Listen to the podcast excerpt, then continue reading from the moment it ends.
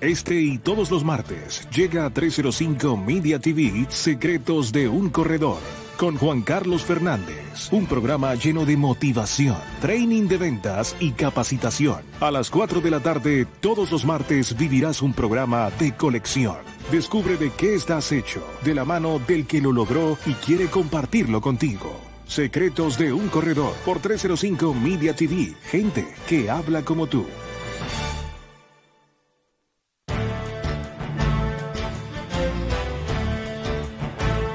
Buenas tardes, ¿cómo están? Bienvenidos a otro programa de Secretos de un Corredor. Estamos aquí en 305media.tv y mm, queremos hoy hablarles. Tengo un gran invitado, tengo, eh, tengo, el honor de presentarles hoy aquí a un gran invitado. Él se llama Hilario Itriago y viene de una compañía, bueno, tiene varios, varios emprendimientos, pero está en una compañía, es el managing director de una compañía llamada Rocker. Y queremos hablar hoy de un tema muy importante para él y un tema muy importante, obviamente, para mí como corredor de seguros. Y mm, en este programa nuestro, Secretos un Corredor, queremos darles ese conocimiento y compartir con ustedes qué está pasando en el mundo asegurador, en el mundo de los corredores de seguros, qué, cuál es el futuro, cómo vemos ese futuro dentro de este mercado y, un poco de la mano de alguien que está cambiándolo aquí desde los Estados Unidos. Entonces, bienvenido Hilario Triago, gracias por estar aquí con nosotros. Gracias a ti, un placer estar contigo. Cuéntanos un poco, Hilario, échanos un, cuento aquí a la audiencia, cómo es tu experiencia, cómo naciste tú en el mundo asegurador y cómo ha sido tu carrera hasta hoy. Échanos un poco ese, ese, ese cuento, Hilario. Te cuento, Juanca, yo empecé mi carrera por allá en el año 2000, en lo que era Royal Caribe de Venezuela. Algunos la deben recordar, eh, el mundo asegurador venezolano. Em, y empecé eh, cuando Royal Caribe era parte del grupo inglés Royal National Alliance y pues lo que comenzó siendo una carrera dentro del mundo asegurador per se, terminó siendo una carrera muy diversa a lo largo del tiempo, 16 años en total, donde trabajé, tuve la oportunidad de trabajar en el mercado de Londres, no solo en el sector asegurador, sino también en el sector de bienes raíces, porque en aquella época Royal National Alliance tenía la red de bienes raíces más grande del Reino Unido, que era un canal de distribución para seguros en ese momento. Eh, luego trabajé en los mercados bálticos, eh, un tiempo en, Estonia, cuando lanzamos un negocio directo eh, para ese mercado. Y después el grueso de mi carrera lo pasé en Latinoamérica, desde el 2007 hasta el 2016. Primero en Chile, donde siempre estuve muy enfocado en temas operativos. Luego a nivel regional, y donde fui el Chief Operating Officer para Latinoamérica de, de Royal National Alliance. Luego cambió de nombre a RCA Insurance Group. Y después terminé siendo el CEO para Latinoamérica que en el 2016 eh, pues me tocó la tarea de venderle ese negocio al Grupo Suramericana de Colombia, lo cual hizo que Sura se convirtiera en un top 5 de la región, que es un tremendo eh, logro para, para el negocio de Suramericana en general. Entonces, esa fue mi trayectoria, vamos a decir, corporativa del mundo asegurador y desde el 2016 hasta hoy he estado más en el mundo de InsurTech, más en el mundo de emprendimiento. Ya migraste al mundo, al mundo del 2.0. Pues correcto, correcto. Tratando de movernos hacia ese mundo para mover al mundo tradicional hacia allá también, ¿no? Entonces esos han sido mis últimos cuatro años. Primero cofundando una compañía que se llamaba Bullfrog Ventures eh, y que lo que hizo fue crear un ecosistema, quizás el ecosistema más grande de InsurTech de la región. Lo hicimos de la mano de Chop, aseguradora norteamericana. Y luego en el 2019, a principios del 2019, Rocker compra mi compañía y entro yo a Rocker a liderar junto con mi socio y, con mi equipo eh, el vertical de InsurTech para Rocker este, desde Miami y para toda Latinoamérica y, Échanos, échanos, un cuento porque muchas de las personas que quizás nos siguen no, no, saben qué significa ese concepto de InsurTech. Cuéntanos qué es el InsurTech, cómo, cómo, cómo se mastica eso para el ciudadano a pie. Mira, el, el InsurTech no es sino un término que eh, que nació o que fue una suerte de hijo de eh, tema de fintech, que no es sino eh, la capacidad de la tecnología de entrar en, los modelos de distribución de servicios financieros y en el caso de InsurTech de seguros. Por muchos años la industria aseguradora ha estado tratando de modernizarse en sus procesos clave, viste, los procesos de emisión, de cotización, de siniestros, etcétera, etcétera, pero que son procesos con tecnología para hacer lo mismo igual. Mientras que InsurTech vino entonces a decir cómo hacemos para usar la tecnología moderna, la telefonía móvil, las plataformas móviles, este, la, web, la nube, etcétera, para entonces hacer nuevos modelos de distribución, crear nuevos modelos operativos y en consecuencia acercar el, el negocio de seguros a las nuevas generaciones, en este caso los millennials, la generación Z. Y eso es lo que permite que hoy en día hayan propuestas de valor de seguros que están en el bolsillo de los clientes y ya no necesariamente en la sucursal de una, aseguradora o en la página web de una aseguradora. Esa es la gran diferencia realmente. Wow, y qué interesante porque InsurTech, bueno, al final, al final la, torta, es decir, el, mercado se va a dividir o se divide, pues ya está dividido en, compañías que, que trabajen en negocio directo, compañías que trabajen InsurTech, compañías que trabajen con corredores tradicionales y compañías que trabajen con corredores que migraron a este mundo eh, digital. Cuéntanos esa experiencia, cómo es, cómo es un InsurTech de corretaje de seguros. Yo creo que antes de contestarte esa pregunta, eh, eh, yo te diría lo siguiente. InsurTech es un término que abarca toda la cadena de valor de seguros. Tú puedes ser una InsurTech de ventas y distribución, tú puedes ser una InsurTech de siniestros y gestión de servicios, tú puedes ser una InsurTech de este, todo lo que dice relación con underwriting. Es decir, tú puedes colocarte en cualquier lugar de la cadena de valor siempre que tengas la tecnología que permite acercar el negocio del seguro a nuevos modelos de distribución y nuevos modelos operativos. O sea que lo que busca el InsurTech es eficiencia. Eh, eh, en, una gran medida, pero en otra acercamiento al cliente. ¿no? Entonces, para ponerte un ejemplo ahora sí de cara a tu pregunta, la grandeza que tiene InsurTech es que permite que un corredor tenga la posibilidad de posicionarse de una manera súper diferenciada en la distribución de seguros con tecnología sin necesidad de depender de las herramientas que la aseguradora pueda darle. Tú te acordarás, por muchos años vivimos en la era de los worksites. ¿no? La, compañía de seguros te daba una página web y esa página web entonces te permitía cotizar y tal, qué sé yo. Eso es bajo el modelo tradicional. Hoy en día un corredor de seguros puede perfectamente crear una app que se conecta con APIs o con web services a la aseguradora, pero que él coloca sus productos y sus servicios de la manera más dinámica de la manera más flexible y como él la quiera colocar desde el punto de vista de la propuesta de valor.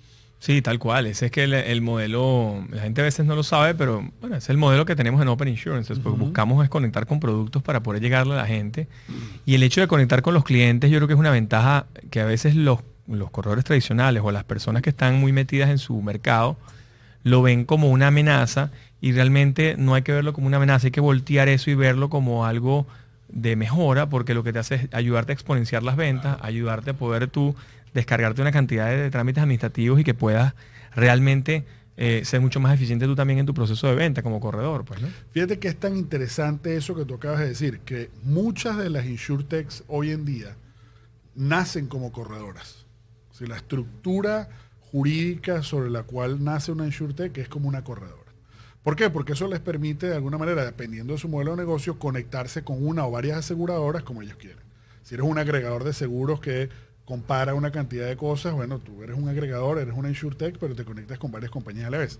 Si eres una corredora que tiene autoridad delegada para hacer underwriting, entonces eres lo que llaman un MGA, un Managing General Agency, o un Managing General Underwriter. Y eso, por ejemplo, en este espectro de que te estoy hablando, es desde lo que en alguna época se conoció en la industria aseguradora inglesa como la línea directa, este, o direct line, que eran propuestas de valor directas que, comparaban productos, etcétera, hasta lo que hoy en día es Lemonade, que muchos de los que estamos en el mundo sabemos que hace un mes Lemonade, que es una, que es una aseguradora completa eh, acá en los Estados Unidos que salió a mercado, eh, pues pasó, tienes todos los sabores y, factores dentro de esa propuesta de valor en, la que estamos viendo. No, y ellos tienen, el Lemonade se va directo al cliente en homeowners, en la parte de property and casualty. Todo Acaban de lanzar Pet Insurance también. Ese es Figo. Bueno, compite con Figo. Compite con Figo. Eh, Figo es otra, otra, otra empresa. Eh, pero sí, van buscando nichos en los que son capaces de diferenciarse con la tecnología para generar nuevos modelos de distribución. Mira, y no se, no se, no se diferencia de, por ejemplo, a mí nos pasaba cuando de repente en Venezuela estábamos, conversábamos con algunas compañías de seguros y tenían lo que era la banca seguro, ¿no? Que llegaban a, a, pólizas muy pequeñas, de 2 dólares al mes, 3 dólares al mes, 5 dólares al mes, cosas que realmente un corredor no se iba a dedicar a hacer.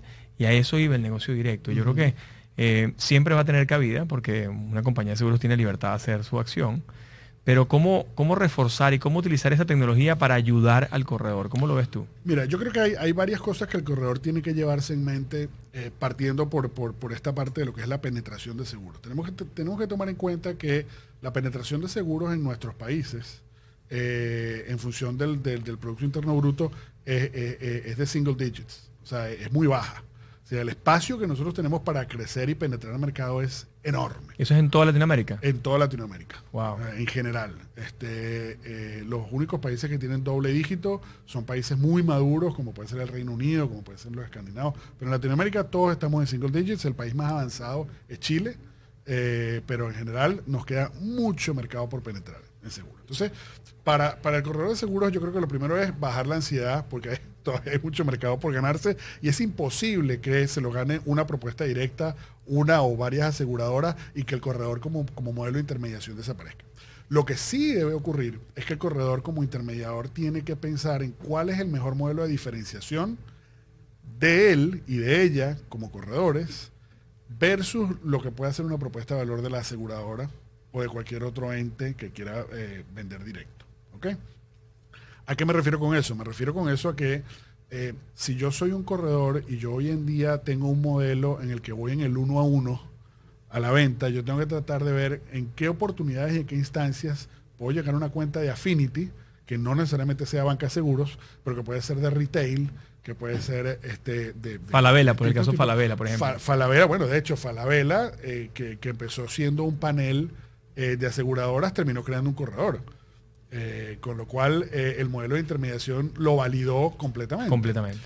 Entonces, pero Falabella creó un corredor que empezó a ser cada vez más sofisticado porque empezó a aprovechar las ventajas de y las sinergias de una tarjeta de crédito eh, tan importante el banco, como CMR. que también y es. después con el banco y después, etcétera, etcétera. Entonces, la La oportunidad... agencia de viajes, o sea, tienen el negocio redondo. Tienen un ecosistema tremendo y hacia allá es donde se quería ir. El corredor de seguros tiene que pensar en que la venta del uno a uno, por mucha tecnología que se le ponga, sigue siendo venta del uno a uno. La capacidad de diferenciarse y de crear nuevos modelos de distribución está en la capacidad de llegarle a una audiencia mucho más grande. eh, y en ese sentido, los ecosistemas son los que te permiten hacer eso.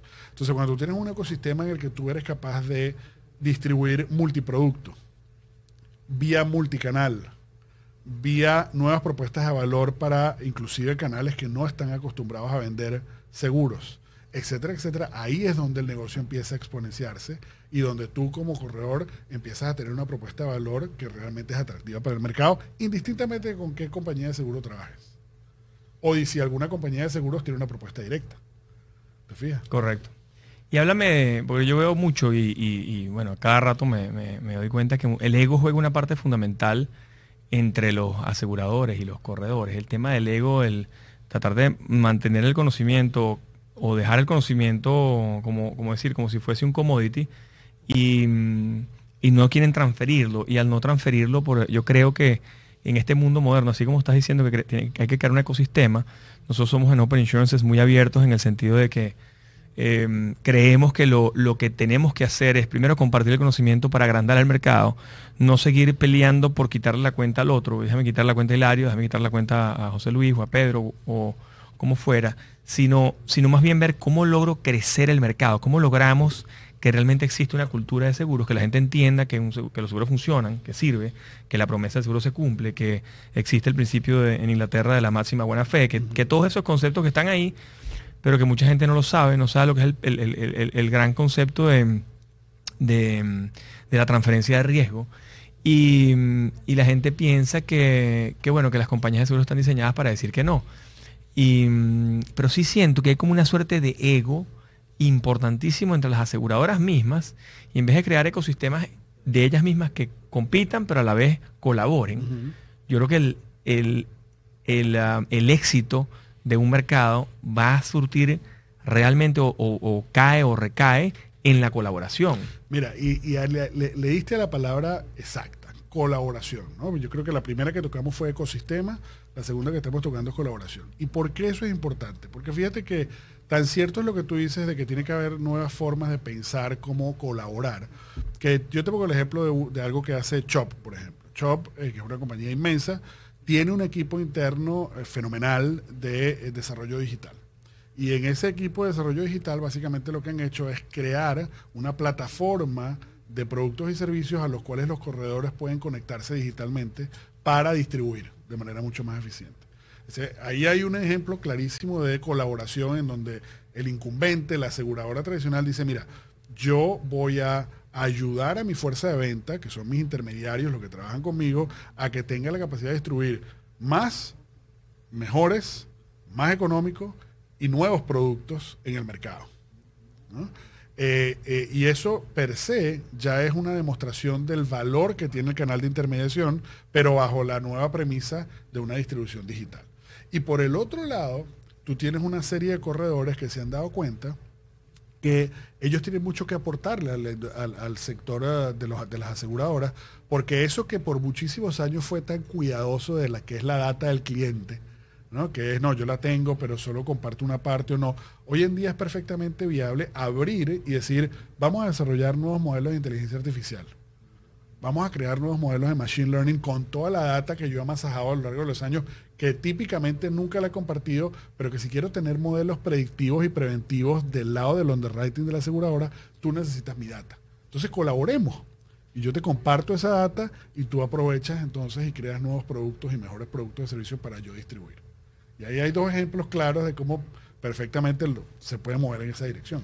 ¿no? nosotros creemos en eso eh, firmemente. El tema de la colaboración, yo creo que, em, no me acuerdo ahorita cómo se llamaba estos muchachos, que estos entrepreneurs, estos emprendedores que hicieron esta, esta merengada que, te daba todos los nutrientes que necesita el ser humano para vivir. Eh, soy, ay, no me acuerdo. Sí, yo sé de quién estás hablando. Soylent. Soylent es el nombre. Y lo primero que hicieron estos muchachos Tradicionalmente, si tú inventas algo así, buscas ese patente, te buscas patentarlo, lo patentas, lo cierras y le pones una coraza de millones de dólares para que nadie pueda tener tu, tu, fórmula, así como la fórmula de Leodoro González P. Para los que somos venezolanos con el ponche crema. la fórmula nada más la tienen tres personas. Bueno, lo primero que hicieron estos chamos, y lo increíble, obviamente son millennials, es compartirla y al compartirla se dieron cuenta que ellos tuvieron éxito, vendieron más, pero además salió una competencia increíble adicional, mejorando su producto, con lo cual ellos se, tuvieron que poner las pilas y mejoraron inclusive aún más. Entonces, el tema colaboracional yo creo que, que es fundamental para poder crecer el mercado. Claro, porque cuando tú dices que ellos abrieron, y eso también lo hizo Lemonade con la póliza eh, electrónica. Ellos abrieron y dijeron, aquí hay, una póliza open source, es decir, aquí hay una póliza que la gente puede copiarse y hacer con ella lo que quieran, yo la, yo la disponibilizo para el mundo. Pero ese es el paso número uno para que haya ecosistema, para que la gente diga, ah, no, no, esta cuestión que estos, estos muchachos eh, inventaron, yo la voy a tomar y la voy a analizar a ver si yo puedo generar un byproduct de esto y crear una nueva línea de productos en base a esto, etcétera, etcétera. Y con eso, estos muchachos lo que están viendo es que se fomenta colaboración entre todas las partes y al final del día todo el mundo gana. Eh, porque hay más mercado, hay más penetración de mercado, hay más actores. Sí, hay más competencia, pero bueno, el que es inteligente no le tiene que tener miedo a eso. Totalmente, totalmente. Bueno, es que, que increíble porque, bueno, los que nos estén oyendo y las compañías de seguros, los aseguradores que nos estén oyendo, empiecen a pensar más en colaborar en vez de eh, guardar ese ego un poco de que no puedo compartir mi data con otra compañía aseguradora porque me va a quitar los clientes. Realmente la gente ya no te quita los clientes, tú los pierdes porque si tú no agregas valor y tú no le das el valor suficiente, tú lo vas a perder. Por eso, bueno, nosotros en Open tratamos de estar, bueno, hacemos este programa porque queremos esta tarde dar el mayor valor posible para que los clientes que nos siguen, los clientes que, que trabajan con nosotros digan, bueno, este es, esta es la persona que tiene el conocimiento para ayudarme cuando yo tenga un problema. Y sobre todo que es mientras más empresas vean eso de ti y, se den cuenta que eh, los clientes te siguen por ese valor agregado, eh, eh, tu negocio crece porque ese ecosistema es un ecosistema y no es un montón de clientes que han comprado de manera... de casa en casa o casa en casa individual. Eso en sí mismo ya tiene un valor que hace que todo el mundo quiera de alguna manera replicar. Yo te diría que en los últimos cuatro años que yo estoy en este tema de InsurTech, hemos visto con absoluta claridad que el mundo de, el mundo de asegurador por naturaleza es muy colaborativo realmente, porque tú, una aseguradora sin una reaseguradora no, puede, no, no, existe.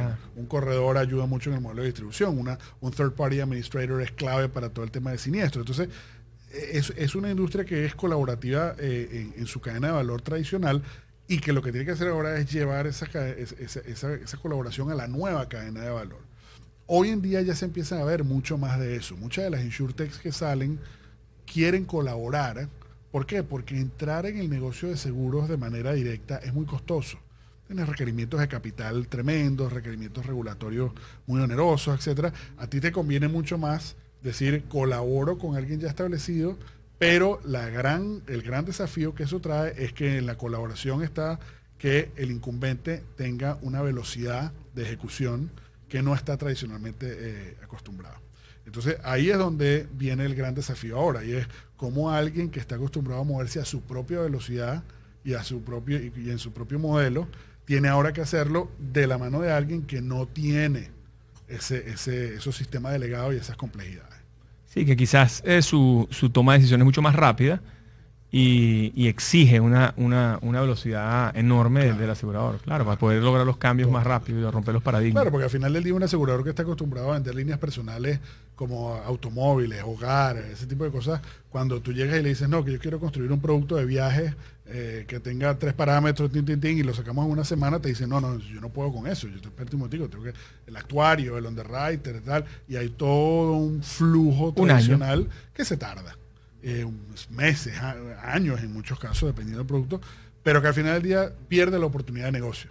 Mientras que en la conciencia de que hay un mercado naciente y el COVID-19 nos vino a enseñar eso más que nunca, es la necesidad de productos, pero ya, distribuido de manera digital, es ya. No, no, no es, vamos a ver, en octubre. No, quiero el curso dentro de seis meses, el curso ahorita, online. Ya, tal cual. Entonces, esa inmediatez requiere flexibilidad y esa flexibilidad requiere que tú seas muy ágil en la fuente en la que operan todos esos procesos. Wow, buenísimo. Tú sabes que nosotros en plena pandemia, yo lancé mi libro Secretos de un Corredor y lo montamos en, Amazon, lo tratamos de hacer lo más rápido posible, de la manera más eficiente. Y bueno, la, forma más rápida y más eficiente que buscamos fue a través de Amazon, porque tiene una, un área que se llama KDP Publishing, que es Kindle Publishing. Y la verdad que ha funcionado bastante bien. De hecho, pronto, en esta semana, lanzó en inglés eh, Secrets from an Insurance Broker. Mm, y, la verdad que es increíble porque sin hacer nada de marketing digital o muy poco, pues a través de mi cuenta de Instagram y eso, ya hemos vendido en 29 países. Entonces tú dices, wow, o sea, un mercado que jamás hubiera podido llegar yo. Claro, ¿cuándo te imaginaste tú que tenías que comprar un libro en Inglaterra, imagínate, en Singapur, en unos países, Malasia, y tú dices... Y eso mismo lo vivimos con el curso online. Yo lancé mi curso online y la gente me decía, tú estás loco, es el único curso online de Udemy. Era el primer curso online en cualquier idioma, ¿no? había muchos de Obamacare o de productos per se, o de Life Insurance Broker o uh, seguros de vida. Pero un curso para corredores de seguros para que, ¿sabes?, potenciaran sus metas y pudieran lograr vender un millón de dólares en un año. No había, pues, ¿no? Y lo montamos y ya está en 49 países. Y todos los días yo me levanto y hay cinco nuevos, seis nuevos. Entonces, basado en eso, montamos Open Insurance Academy, montamos una academia y ya hay registrados más de mil estudiantes. no solamente escucha mi, curso, sino que, por ejemplo, esta, este programa lo montamos allí para que alguien después lo vea y forme parte de una carrera. Tienes que ver esto, esta charla que es importante, tienes que verla para tú poder seguir avanzando. Y, bueno, Open Insurance Academy ahora ya con mil, mil, um, mil personas inscritas, lo que está dando es ayudar a muchísima gente y a cada rato nos llegan testimoniales de gente en El Salvador, en Costa Rica, en Perú, en Colombia. Ahora, fíjate tú qué interesante, y perdón que te interrumpa, pero fíjate tú qué interesante eventualmente que tú fueras capaz de integrar la plataforma. Porque al final del día tú, paso número uno, estás creando un ecosistema con Open Insurances. Paso número dos es ese ecosistema puede ser una plataforma. ¿Y a qué, cuál es la diferencia? Bueno, el ecosistema es, tiene una cantidad de partes que comparten una afinidad pero la plataforma pasa a integrar una serie de esas partes de manera que haya coherencia y puedan operar de manera eh, conjunta. Pero mira qué bonito sería que tú del programa de la academia y de los graduados de la academia, tú pudieras darle a esa gente ya una herramienta de distribución de seguro. Que tú pudieras llegar y decir, usted se gradúa de la academia y yo en Open Insurances le doy acceso a vender este producto, este producto, este producto, este producto y con la entrega de su certificado usted tiene un usuario y un password a la plataforma para vender desde el día 1. Tiene 30 días para usarlo. 30 días no lo usó, se canceló la cuenta, pero tú le diste 30 días a una persona que ya te mostró el interés en el área de aseguradora, que mostró interés en ti, en la marca, y que ahora lo que falta es fidelizarlo como parte de la plataforma de venta. Tal cual. Y todos los días, esos cinco que tú ves que hicieron el curso, serán cinco que ahora son potenciales vendedores. Ponte tú que pasado eso tú digas, no, es que ahora tengo tres o ahora tengo dos. Bueno, pero lo importante es que la plataforma también va ganando a medida que también va creciendo el ecosistema.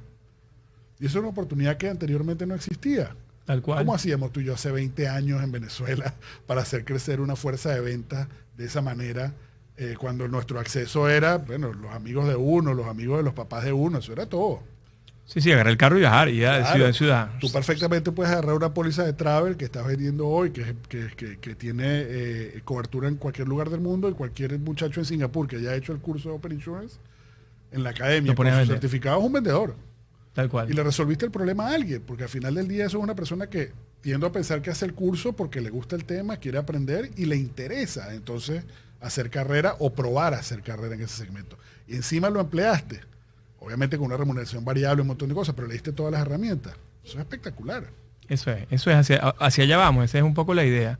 Y, realmente la invitación es a eso, a que la gente empiece a pensar un poquito más fuera de la caja y no quedarse en el, en el one by one, ¿no? el uno a uno, que, que ahorita este fin de semana, por cierto, tuvimos una demostración del, del uno a uno que es increíble, que es que hicimos la verbena del Colegio San Ignacio y la hicimos online, la hicimos live.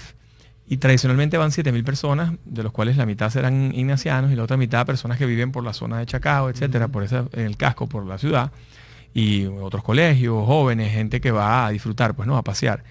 Y, realmente ver que entraron 15.000 personas, 14.000, 15.000 personas el mismo día, de todas partes del mundo, de 70 países entraron allí. Y, recaudamos tres veces más fondos que en la, en la verbena física entonces te está diciendo, hay un mensaje ahí que la parte exponencial se va a la nube. La exponenciación no viene del día a día, no viene de las reuniones que tengas tú eh, día tras día de casa en casa, sino ya viene por el mundo digital. Y, bueno, eso, es una prueba más de que, de que, de que esto que estamos hablando funciona. Ahora, cuéntame un poco de, háblame de NetBrokers, que veo que tienes en, tu perfil y hemos conversado un par de oportunidades. Eh, ¿Cómo es esa alianza entre compañías de corretaje? ¿Cómo es eso? Esto es em, una suerte de ecosistema para compañías de corretaje. Échanos un poquito el cuento. Mira, cuando nosotros arrancamos en Rocker, eh, que, para los que nos están escuchando y nos están viendo, básicamente Rocker es un company builder, es un constructor de compañías. De, eh, Rocker tiene ya 8 o 10 años en el mercado, hemos lanzado más de 50 compañías con capital privado y, es una plataforma espectacular para lo que es eh, corporaciones, family offices, inversionistas privados en eh, querer innovar. Cuando, cuando llegamos a Rocker y vemos esa plataforma, decimos, bueno, esto está espectacular porque lo que traíamos de Bullfrog Ventures era el ecosistema. Cuando llegamos a Rocker nos damos cuenta que había una plataforma. Pero esa plataforma necesitaba la capacidad de distribuir. Eh, particularmente estamos hablando del vertical de seguros. Entonces, una de las cosas que discutimos los socios eh, fue, bueno, ¿cómo podemos convertirnos en una plataforma que sea capaz de distribuir sin necesidad de convertir a Rocker en una compañía del sector asegurador per se? Eh, sobre todo porque en aquel momento Rocker era una empresa pública, entonces tenía una cantidad de limitantes. Y decidimos que lo mejor que podíamos hacer era generar una alianza con una red de corretaje. ¿Y por qué una red de corretaje? Bueno, porque al final del día en la capacidad de tener esa agilidad y esa flexibilidad de distribución, tú necesitas tener alguien que localmente tenga el network, tenga los cumplimientos regulatorios, que tú en el uno a uno no vas a poder hacerlo, porque instalarte en un país te toma tiempo. Entonces hicimos una alianza con NetBrokers, que básicamente hoy en día opera en seis países. NetBrokers tiene acuerdos de distribución con corredores en cada uno de esos países. Corredores de un perfil muy particular, porque son corredores o, como los que venimos hablando, gente que entiende el concepto de InsurTech y la oportunidad, o segunda generación de los dueños de una compañía de corretaje tradicional que quiere modernizarse, que quiere meterse en ese mundo digital. Y entonces nos permite a nosotros agarrar las InsurTechs del portafolio o del ecosistema que tenemos en Rocker y poder decir, ese producto y servicio se ve súper interesante para distribuirlo en este país. Ahora, llamemos a NetBrokers y el corredor de ese país en NetBrokers para ver si valida la oportunidad de negocio y si la valida, con él o con vamos adelante. vamos a lanzar. Y entonces gana todo el mundo, te fijas, porque gana el distribuidor local, gana la InsurTech y gana Rocker porque va curando los modelos de negocio y la distribución de esos modelos de negocio en distintos mercados. Que eso para mí es parte fundamental y lo bonito de todo esto, porque eh, volviendo al punto que te mencionaba antes de ayudar al ecosistema a tener plataforma y que esa plataforma ayude a la gente a poder distribuir más seguros, que a su vez genera un bien social, porque mientras más gente esté asegurada, mejor está la economía. Entonces, eh, lo que nosotros estamos haciendo, por ejemplo, hoy en día, eh, es decir, qué productos no tradicionales se están distribuyendo en qué mercados. Eh, entonces hay InsurTechs como WeCover de Argentina que asegura todos los activos de las nuevas generaciones. asegura celulares, monopatines, equipos electrónicos, drones, etcétera, etcétera, y se dedica solamente a eso. Es un nicho tremendo que nadie está abarcando, que lo buscas en un mercado particular y que te lanza por ese camino. Así como por ejemplo en México hay una insurtech que se llama Journey, que básicamente se dieron cuenta que en el mercado de los deportes hay una oportunidad para vender seguros tremenda. Entonces ellos como plataforma se dedican a atender las necesidades de los deportistas, federaciones, asociaciones deportivas, etcétera, y les ofrecen seguros para que protejan a todos esos deportistas de problemas de lesiones, problemas médicos. Que quizá otros aseguradores que no saben de eso, pues no se meten. Pues. O te dicen no está cubierto. Tradicionalmente hablando, jamás hubieran pensado meterse en un negocio porque a lo mejor era un nicho muy chiquito o porque no estaban en el apetito de riesgo. Razones válidas, ¿no? No, no es para criticar, pero que ciertamente alguien sí vio la oportunidad, alguien buscó un distribuidor y alguien lo está distribuyendo y está sacándole provecho a esa oportunidad. Y estas patinetas como Uber, Lyft, estas, ¿cómo se llaman? Las que salieron al principio, las, estas patinetas eh, bueno, tienes un montón, Bolt acá en Miami, tienes, tienes Jump, este, después, eh, eh, bueno, cantidades de marcas. Pero, por ejemplo, ese es un punto muy importante. En Argentina, con WeCover, que yo soy advisor de ellos, básicamente le, le, le, facilitamos la plataforma para que le aseguren a los distribuidores de Globo, que es un Uber Eats, allá. Muy grande. Em, para que ellos puedan asegurar su bicicleta o su patineta y su celular. Y piensa tú, para una persona millennial o generación Z, cuya única fuente de ingreso es eso, y probablemente para además financiarse los estudios, si te daña la bicicleta o el celular y te queda, no puedes ser repartidor. ¿Cómo reparte? Totalmente. Entonces, a esa persona le, le, generaste una solución, estás haciendo un bien social porque estás manteniendo, estás ayudando a una persona que mantenga su empleo. Y estás creando mercado. Y nuevo producto, penetrando nuevo mercado, etcétera, etcétera. Entonces, e, es así como creemos que todas esas piezas se van moviendo. Unas obviamente se mueven más rápido que otras, pero yo estoy convencido de que en empujar en esa dirección, indistintamente de cuán rápido muevan unas u otras, es que vamos a ir transformando la industria, no para que deje de existir el seguro automóvil ni nada de lo tradicional, eso, eso no, no, no es la idea, pero para que haya una parrilla de productos mucho más amplia que le llegue a una audiencia mucho más grande y que genere un bien social mucho más amplio porque hay gente más asegurada. Háblame del, eh, hay un hay una hay una un concepto en el tema del seguro que es la ley de los grandes números. Y a veces la gente no lo entiende y cuando nosotros cotizamos negocios grandes y sabes cotizas eh, empresas muy grandes o, poblaciones muy grandes eh, los números tienden a bajar. Y parte de esa parte de lo que ha hecho Geico y lo que han hecho las compañías eh, es buscar masificar y a veces se van directos no porque quieran pasar por encima de nosotros los corredores, sino porque quieren masificar para poder conseguir mejores rates, mejores tasas y bajar los costos, porque en el bajar los costos va, a crecer el mercado. Si tú le dices a alguien que tiene que pagar mil dólares al año por, en póliza y el hombre gana 30 mil, pues él no va a gastar los mil dólares. Tú, tú, tienes que, eh, ¿cómo se llama?, arroparte hasta donde llegue la cobija, ¿no? Entonces, cuesta un poco la ley de los grandes números, cómo podría eh, mejorar, por ejemplo, en Venezuela o en Perú, Colombia, Chile, que la penetración es 1%, 2%, al menos en seguro de vida, eh, crear un producto innovador de vida, por ejemplo, para cualquiera de esos mercados y distribuirlo a través de un ecosistema como el de Open, no, tú no lo ves que sea una oportunidad enorme para crecer un mercado que no existe, que, la gente no se protege localmente porque siente que la, moneda no vale. Mm. Bueno, en general yo creo que la oportunidad de masificación viene de la mano eh, del canal de distribución. Un ejemplo muy claro de una compañía completamente nueva que masificó un producto y que eso le permitió convertirse en un player relevante y que, y que con, ese, con ese posicionamiento se logró diversificar es el caso de Zhong'an. Yo no sé si tú lo has escuchado. Son, Zhong'an es una compañía china fundada por eh, Alibaba, eh, eh, Pinan y Tencent y básicamente Zhong'an nació en el año 2013 con una idea y es el comercio electrónico en China está creciendo, pues Alibaba era uno de los principales empujadores y dijo, bueno, nosotros lo que vamos a hacer acá es que vamos a crear un producto de seguro que llaman return shipping, vamos a crear un producto para asegurar la devolución de un, de, un, producto. Eh, Al hacerlo vía un canal como Alibaba, por supuesto, el porcentaje de devoluciones era mínimo, la capacidad de crear un producto que fuera útil, pero que también no fuera de tanta siniestralidad, creó una compañía de seguros muy rápidamente, que aprendió muchísimo de los modelos de distribución digitales y que después empezó a decir, bueno, pero el producto de return shipping no me voy a quedar ahí, ahora voy a, distribuir digitalmente otra serie de productos. Hoy en día Son es una compañía pública, eh, tremendamente exitosa, probablemente con el ecosistema digital de seguros más grande de China.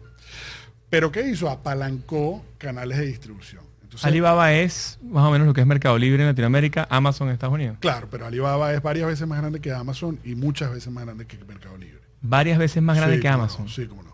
Eh, wow. claro, estás hablando también del mercado chino, ¿no? sí, sí, claro, todo es exponencial ahí, sí. Pero, pero en, estricto rigor, pues yo te podría eh, dar el ejemplo, el mismo ejemplo de Amazon con los seguros de celulares. Amazon, pues, eh, te, vendía algún tipo de, o te vende hoy en día un, producto de celular y te, ofrece un seguro contra daño o robo eh, para ese celular. Y ese canal vende solo, hace plata mientras tú y yo estamos durmiendo.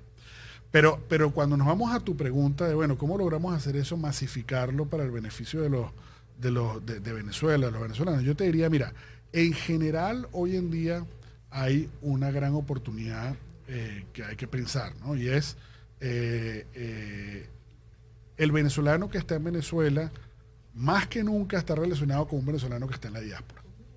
Con lo cual, ese, ese uno más uno tiene más chance que nunca de ser tres, cuatro, cinco en términos de, contactabilidad.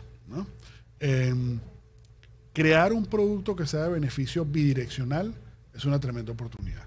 Es decir, en donde un venezolano de este lado quiere ayudar con un producto de seguros a alguien que esté en Venezuela, que necesidades no le faltan, eh, o un venezolano en Venezuela que quiera ayudar a algún familiar o amigo que se fue en la diáspora, que sabe que puede estar pasando trabajo fuera y que un producto de seguros puede venirle muy bien. Salud es un ejemplo brutal patente. Entonces, eh, eh, yo te diría que cualquier canal de distribución que tenga la oportunidad en asociación o de manera directa de eh, cubrir las necesidades de dar y de recibir de los venezolanos que estamos en Venezuela o en la diáspora, le, pega a, varios clientes al mismo tiempo con el mismo, eh, con el mismo dólar de marketing digital a, una persona. Eh, porque hoy en día los venezolanos estamos más dados a ayudarnos que nunca y podemos ayudarnos en, ambos, en ambos sentidos. ¿Y tú crees eso sí? ¿Tú crees que estamos bien dados a ayudarnos? El, el que, el, que, se fue, yo lo hablaba la semana pasada con Enrique Rondón, que estuvo acá reunido con nosotros. Él es el CEO de Mercantil Seguros en Panamá. Y, le dije, bueno, que mi, tarea cada vez que voy a España, voy a, a países donde hay mucha concentración de diáspora, aquí en Miami, en mismo Nueva York, en, Chicago, estuvimos en Sarasota, Tampa, en, en Houston, en Dallas. O sea, cada vez que voy a sitios donde hay mucha diáspora, veo que el que el que se fue recientemente está muy conectado, pero el que se fue hace 20 años de repente como que ya no, está tan conectado o, o, sí está conectado sentimentalmente o tiene esa, lo que llaman la, esas saudade, como dicen los brasileños, esa nostalgia, pero, mm, pero me gusta ese concepto de que puedas ayudar back and forth. No es nada más, no nada más necesita ayuda el que está en Venezuela, sino necesita ayuda también el que está afuera. Claro. Porque la gente piensa que el que se fue está siempre mejor. Está mucho mejor y de repente no es el caso. No, no, no. De repente no. Yo te garantizo que no es el caso. en, mucha, en un porcentaje alto. Pregúntele al millón y medio de venezolanos que están en Colombia, o a los 200 mil que están en España, o a los 300 mil que están entre Ecuador, eh, Perú y Perú Chile. Y Chile. ¿Entiendes? O sea, esa gente que salió a pie, mucha de esa gente salió a pie. Entonces, tú tienes gente que salió de Venezuela a riesgo de disminuir su calidad de vida, pero salió. Esa gente necesita ayuda. Hay gente que salió de Venezuela que se ha, que se ha podido posicionar bien, pues la suerte que hemos tenido nosotros, pero que también tenemos claro, pero que también tenemos eh, eh, familiares en Venezuela que siguen necesitando yo. Yo te doy un ejemplo clarísimo, no, no, no, no puedo hablar de los números, pero sí lo he visto crecer de primera mano. ¿Tú has oído de Coco Mercado? Coco. Coco Mercado. No, no. Coco Mercado es una plataforma eh, que crearon un, par de hermanos venezolanos, los hermanos Charles, y básicamente ellos se dieron cuenta que si bien eh, eh, nosotros muchos de los venezolanos mandábamos remesas allá, se dieron cuenta que en parte del deterioro de la situación en Venezuela, eh, una de las necesidades que más iba a ayudar a esta gente era enviarles comida. Entonces Coco Mercado empezó originalmente como una tienda online para mandarle comida a los venezolanos. Entonces yo voy a Coco Mercado, compro acá en una tienda que una tienda es un abasto, un supermercado que montó su tienda en Coco Mercado. Una, cualquiera, de... Eh, cualquiera de las que están en Venezuela. ¿okay? Y entonces yo le compro a mi familiar, mira, pan, queso, un pedazo de carne, fruta, y despacha allá. Y despacha allá. Hoy en día Coco Mercado no solo despacha comida, despacha, tiene la tienda de Locatel, tiene la tienda de, de farmacia. Ah, eso sí iba a decir, que Locatel tiene ese servicio. Pero ahora está todo concentrado en Coco concentrado En Coco Mercado. Locatel probablemente lo tiene adicional de manera directa, pero Coco Mercado hoy en día concentra una cantidad es como un Instagram. De tiendas. de tiendas. es un marketplace. Un marketplace es un marketplace de tiendas que distribuyen en Venezuela productos eh, eh, que tú puedes comprar eh, acá en el exterior. Entonces, esa es la mejor demostración de que efectivamente sí se quiere ayudar al venezolano que está allá. Ahora, imagínate si tú pudieras hacer eso de manera bidireccional. Totalmente, wow. Excelente, la verdad que qué buena, qué buena idea. La verdad que eso no, lo había pensado así.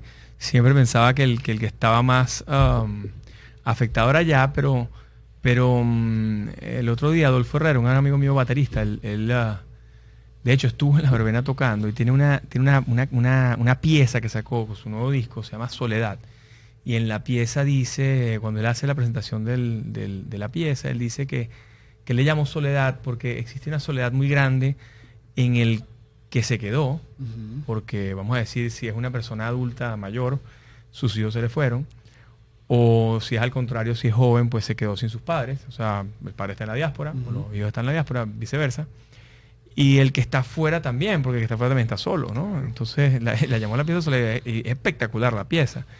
La sacó en YouTube y, la verdad el lanzamiento estuvo brutal, pero sí, sí, ahí me di cuenta y dije, claro, hay, un, hay, una, hay una super necesidad también en el que se fue. En España yo el otro día caminando en Madrid decía, bueno, el otro día hace una pila de meses, ¿no? Hace seis meses. Eh, caminando eh, me conseguía muchísima gente. Yo decía, wow, pero tiene que ser demasiada la cantidad de gente como para que yo me consiga a alguien en una ciudad que, no es mi ciudad. Bueno, en Santiago de Chile tú te montas en, un Uber y yo el otro día saqué la cuenta de cada cuatro Uber, tres eran, eran muchachos venezolanos. Así mismo. Y parece que igual Rappi, eh, Globo, eh, todas estas, Bueno, de vuelta también un poco por el tema generacional, ¿no? Es, la generación que también está mucho más dada a, esos nuevos modelos de, trabajo, ¿no? que, nosotros no, no existía en nuestra época. No, totalmente. Y puedes, y puedes arrancar de inmediato, porque es una aplicación en la que lo que tienes que hacer es medio diestro con el celular y ya está. Y la gente en eso son, Tal cual. Y, bueno, que tener licencia a conducir, quizás. Y, y, si es rápido, si es, ¿cómo se llama? En moto o en, o en bicicleta, pues casi que ni siquiera lo necesitas, o en, o en la scooter. Claro. Bueno, otra preguntita que te tenía allí es, cuéntame un poco qué es, eh, cuando decías que Rocker es un company builder, ¿Cómo es ese concepto de incubadora? Que, mucha gente quizás nos va, me lo pregunta mucho. Em, ¿Qué significa el company builder? ¿Qué significa una incubadora de negocios? ¿Cómo, cómo, cómo le puedes definir eso a la, a, la audiencia? Mira, la, diferencia es relativamente sencilla, donde la incubadora te ayuda a eh, pensar y a definir qué es lo que tú quieres hacer eh, con una idea. Eh, si, si, si, termina siendo un producto o, si da para que sea una compañía, pero básicamente pues eh, como, como, como, lo dice la palabra, pues te prenden el bombillo y, te aceleran el proceso de definir qué es lo que esto debe o quiere ser. Eh, la aceleradora típicamente dice, bueno, ya, ya alguien construyó un negocio, pero lo quiere acelerar, lo quiere hacer crecer, entonces vamos a la aseguradora, yo no tengo que pensar nada nuevo, lo que es lo que es, yo solo voy a buscar nuevas formas de que esto crezca. Cuando nosotros nos definimos como un company builder, y lo que es un company builder es alguien que toma toda la eh, trayectoria de ese proceso. Desde que yo traigo una idea, hago el proceso de incubación, de definición, pero adicionalmente a eso, eh, te estoy haciendo el product market fit, estoy testeando si realmente ese producto tiene mercado o no. Em, estoy ayudándote a hacer un mínimo viable product, un producto mínimo viable para, para, que, para, ver, para que la idea alguien la toque y la, y la, pueda, y la pueda usar. Y adicionalmente hacer eso, después voy y te ayudo a construirlo. Nosotros tenemos 40 desarrolladores e ingenieros en Bogotá que básicamente hacen todo el desarrollo tecnológico que, que, sea necesario y si algo se nos queda corto, pues se subcontrata.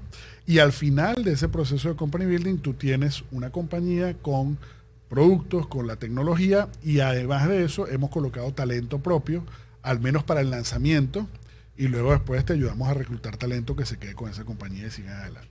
Entonces, somos más una oferta de valor más integral que solo la incubación o solo la aceleración, y en ese proceso corremos un poco más de riesgo, pero al mismo tiempo mitigamos el riesgo de nuestros clientes porque lo hemos hecho varias veces. Entonces sabemos qué funciona, qué no funciona, qué testear, qué no testear, de manera de que los chances de éxito de esa compañía realmente sean... Y de hecho, en muchos casos hemos trabajado en la fase de incubación y hemos llegado a un punto en el que le decimos al cliente, mire, esto está buenísima la idea, pero esto no tiene ningún chance de ser una compañía realmente eh, de múltiplos importantes. Esto puede ser una compañía chiquita para que la manejen ustedes, pero no, no tiene, y entonces ahí se muere. No tiene escalabilidad, pues. No tiene escalabilidad ni exponencialidad, que es la apuesta a la que tú haces cuando estás creando algo eh, típicamente más disruptivo, ¿no? Eh, porque si es algo más tradicional, pues no es para nosotros. Si no tiene tecnología, pues nosotros agregamos poco valor, eh, más allá de la parte definitoria, etc. Entonces, como Company Builder, te ayudamos a ti a mitigar riesgo porque tenemos una metodología, pero al mismo tiempo corremos el riesgo con el inversionista de participar en la idea. Wow, buenísimo. Échame un poquito el cuento. Yo, lo explico mucho en mis charlas y lo doy como uno de los temas em, para que es un tema a mí me parece que es importantísimo para que lo entienda el corredor de seguros porque yo creo que ahí es donde está la clave eh, quitado el ego y eliminado el miedo y eliminando el cuando tú eliminas el miedo lo cambias por gratitud y eliminas el, el bueno, eliminas el miedo cuando estás en modo gratitud eliminas automáticamente el miedo. La exponenciación, eso, eso que llama Salim Ismail, que mm, en su libro Exponential Organizations, eh, organizaciones exponenciales, dime en, eh, como una corta explicación qué es una organización exponencial. Bueno, yo no sé si tú sabes, pero primero Salim es miembro del board de Rock. ¿Cómo no? Entonces, sí, eh, board member y, y, accionista. Claro, entonces de alguna manera, pues nosotros parte de esa metodología de la que te hablo va de la mano de que trabajamos en el modelo de EXO y de organizaciones exponenciales. Eh, el, modelo del, de, que, Salim habla en su libro y que en general es el que sigue muchas compañías, incluidas nosotros, es decir, eh, una compañía que tenga la propuesta de valor que sea capaz de crecer no 10%, sino 10 veces, es una compañía realmente exponencial.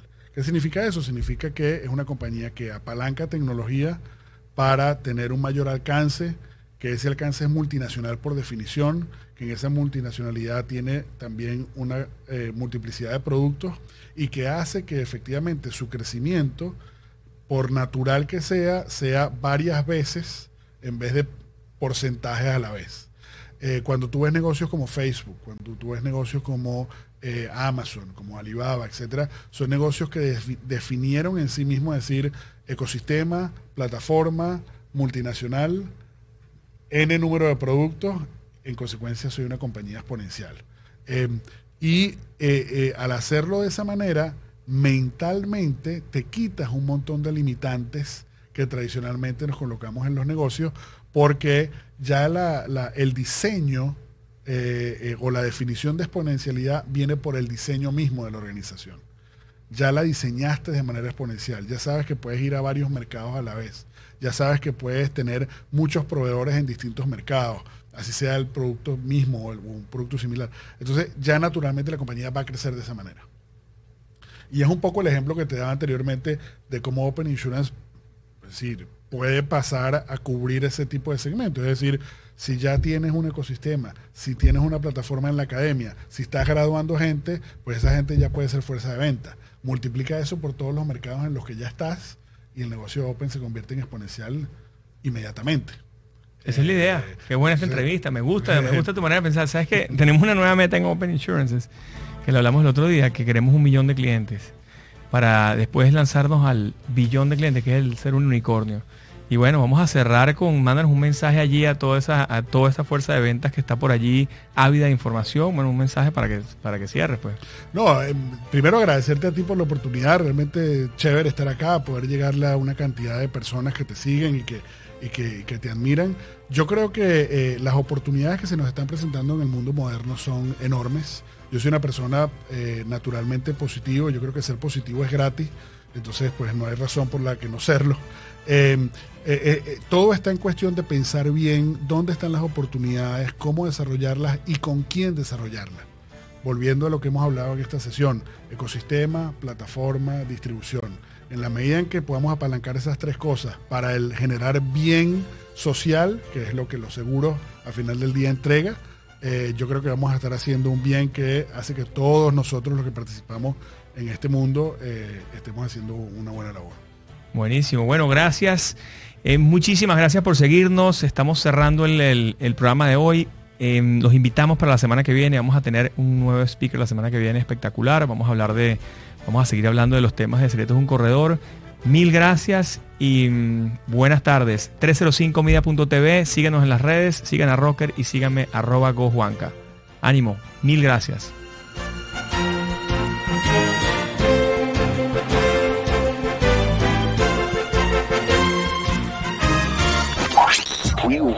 Media TV.